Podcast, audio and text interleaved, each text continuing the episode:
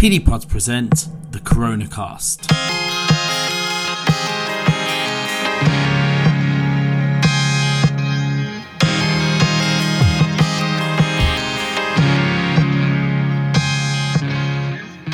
Ladies and gentlemen, welcome back to the Corona Cast presented by PD Pods and myself, Pranay Budev. I'd like to thank all the listeners for tuning in on a regular basis as we've been putting out as much content as we can that is relevant to the healthcare community during the COVID pandemic. We know over the coming weeks and months there's going to be significant disruption to normal work, normal working patterns and conditions, and even the way that some teams and training is adopted.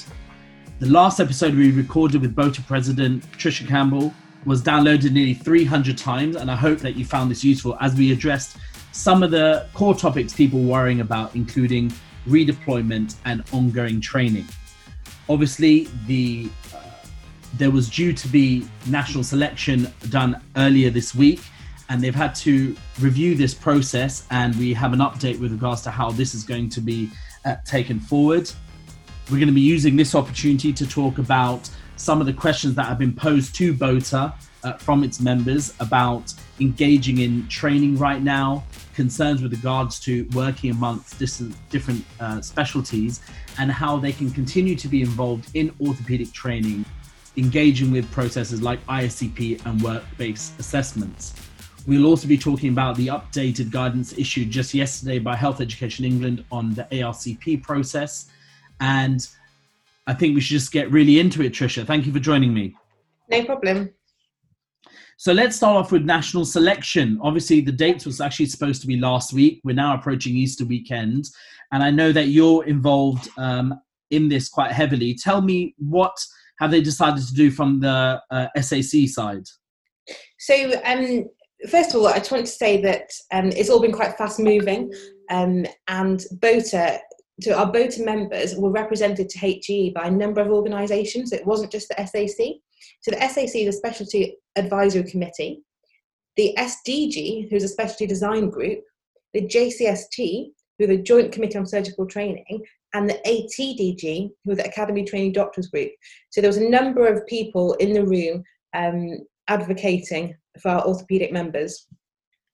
So the outcome is this. One, it's going to be a self-assessment and short the self-assessment and shortlisting scores will be the only means of ranking applicants. And there'll be no validation of self-assessment scores. So i know there's been some controversy and a lot of discussion about the outcome of national selection. Um, BOTA feel that we understand the overriding need at the moment is to focus on patient care. However, the situation is not something that we advocated for, nor any of the groups that were representing us. Um, I can reassure our members on three points. So we've got historical data which shows that there's good correlation between the overall self assessment score and the score for the whole interview. That's the first point. The second point, we've advised HEE of a threshold account appointability score which means if they go with this score, it should minimize the risk of any applicant getting a number that wouldn't have done in previous years. The last thing, there's been a lot of discussion about gender bias with regards to the self assessment score. We've, um, we've received data relating to this, and we're reasonably happy that there's no evidence of gender bias. So, those are three points we wanted to reassure our members on. And obviously, I saw that they sent an email out to all the people who had applied for ST3 recruitment that they could change their score in some way or another. Is that true? And what are the limitations to that? Yeah, so th- there was a line that said um, only trainees that feel they may have overscored themselves can correct. So again, that's caused a little bit of controversy. So if people think they may have underscored, they can't correct. It's only those that think they may have overscored who can who can change. And is this concerning issues about probity or just uh, giving people an opportunity to correct what they may have thought um, may not be correct in fact at this stage? I mean, there must be some applicants who have maybe had a few more papers published since they applied and could technically have a better score, but they've been limited in some way. Yeah, I, I think it's just giving people that opportunity to revisit the scores that they've given themselves.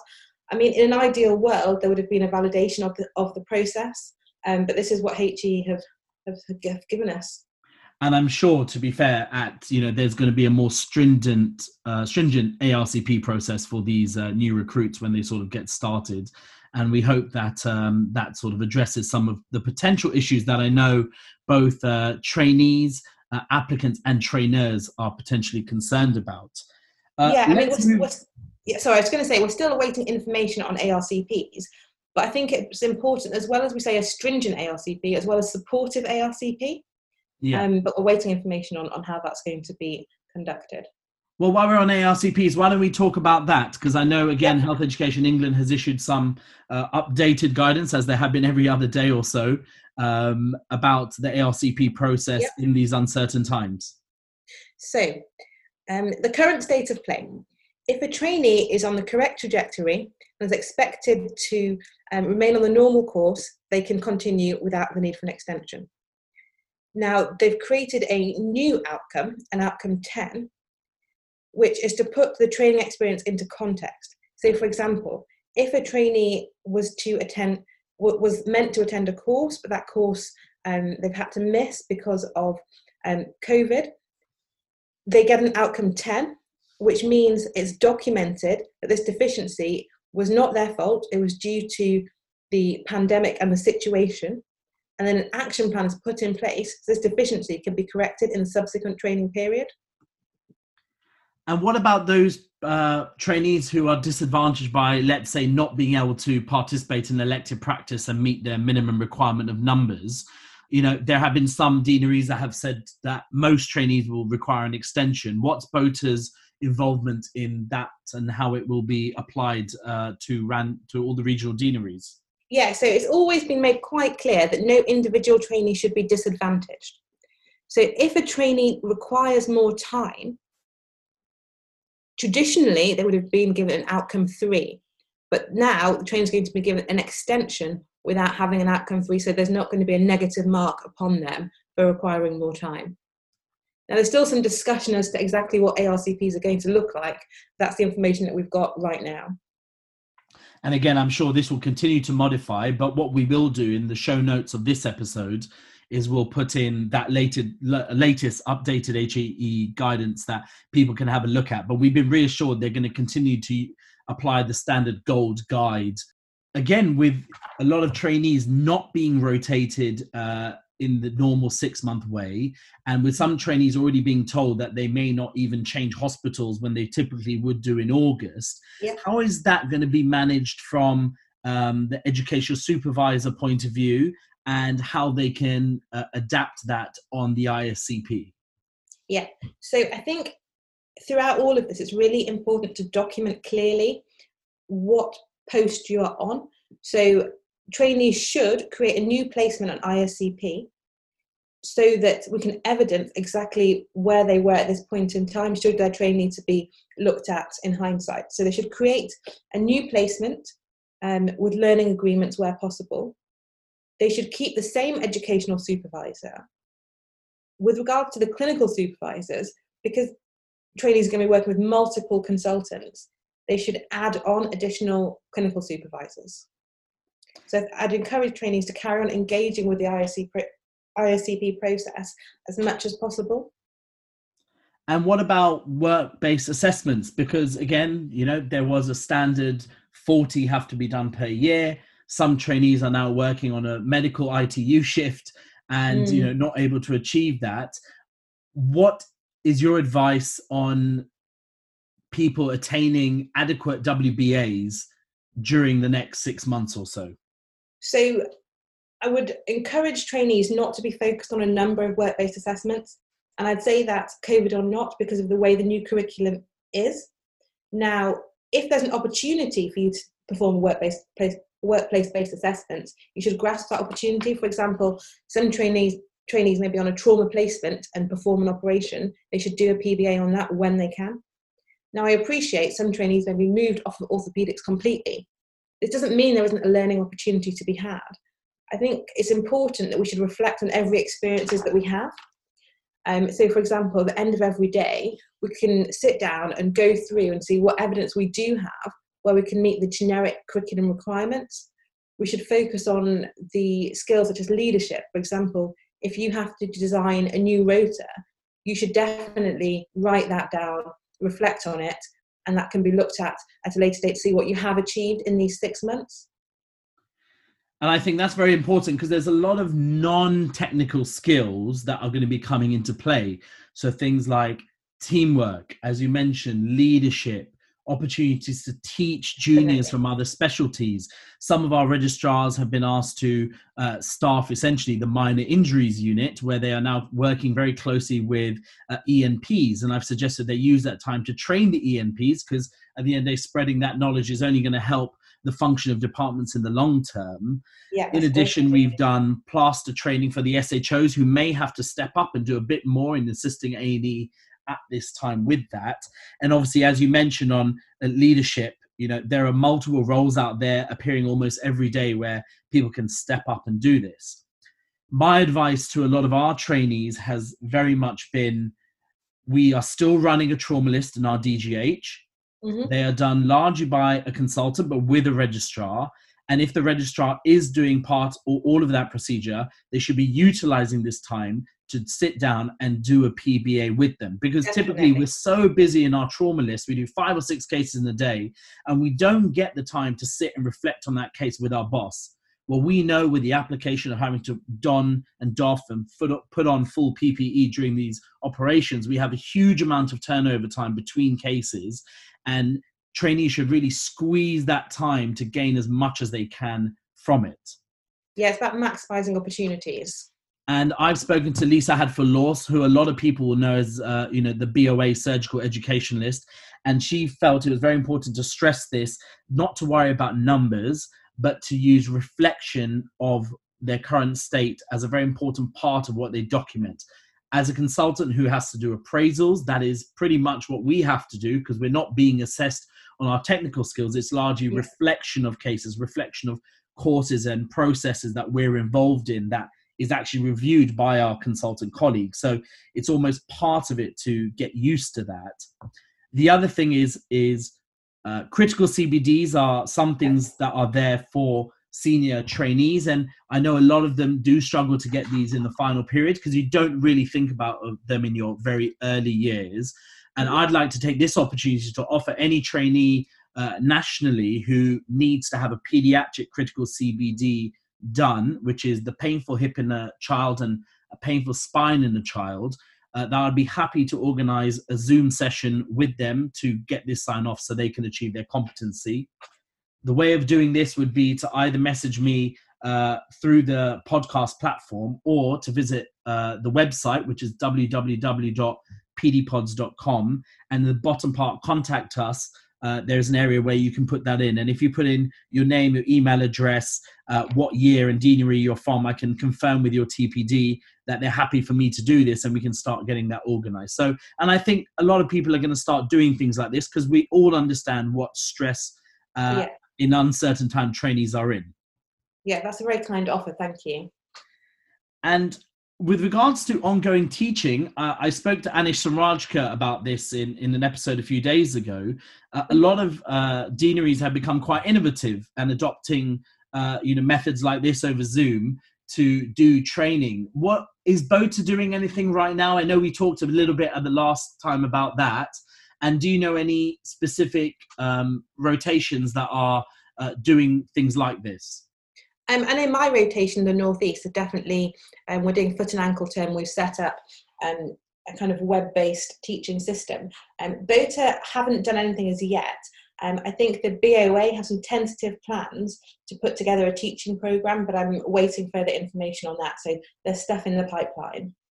And again, you know, I, I recommend a lot of people don't just uh, get involved in their local um, training or regional training, if you have people who you know from other deaneries who have open, a lot of this stuff is open access, is to join that because again, it's an education opportunity. It's about squeezing out every drop you can get at this time uh, to remain within orthopedic training uh, because you will look far better um, in your ARCP, if you've documented that you've been attending yes. training, even if it wasn't by your local deanery, and reflected on that, I think that would be favorably looked at at the ARCP process.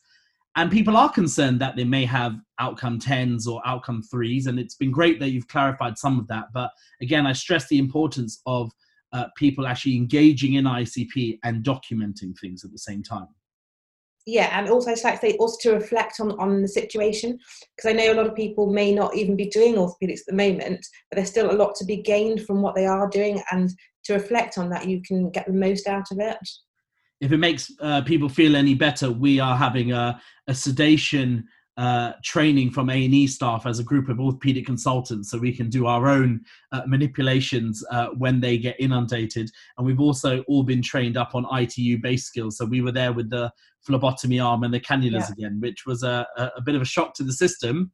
But, you know, this is being done at all levels, including the most senior colleagues within trusts. Yeah, definitely. It's about teamwork at this point. And let's talk finally about well-being.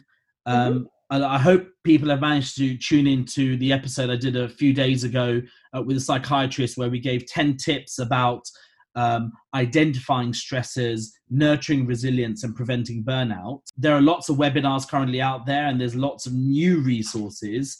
Again, is there anything that BOTA I know is doing, and I know the BOA is drawing something up together at present? Yeah, so we produce a monthly newsletter that goes into everyone's um, inbox. And at the bottom of that, we've, we've put some uh, well-being things in there. At the moment, I'm working for Health Education England, and they have a fantastic resource which I'd encourage people to tap into um, as well. And we'll put that again in the show notes. Um, and there's also uh, frontline19.com and there's a few other the royal college of surgeons has put together something as well there's a few webinars coming where should trainees be getting these updates from besides these podcasts because you know we we may not get to do this very regularly but we know that things are changing very very quickly all the time. I'll be honest you know i tend to get a lot of my things from uh, twitter from some of the tpds who i follow. Yeah. um, but what do you recommend to your uh, members? There's a whole range of places. Depends on which you find easier to access. So social media.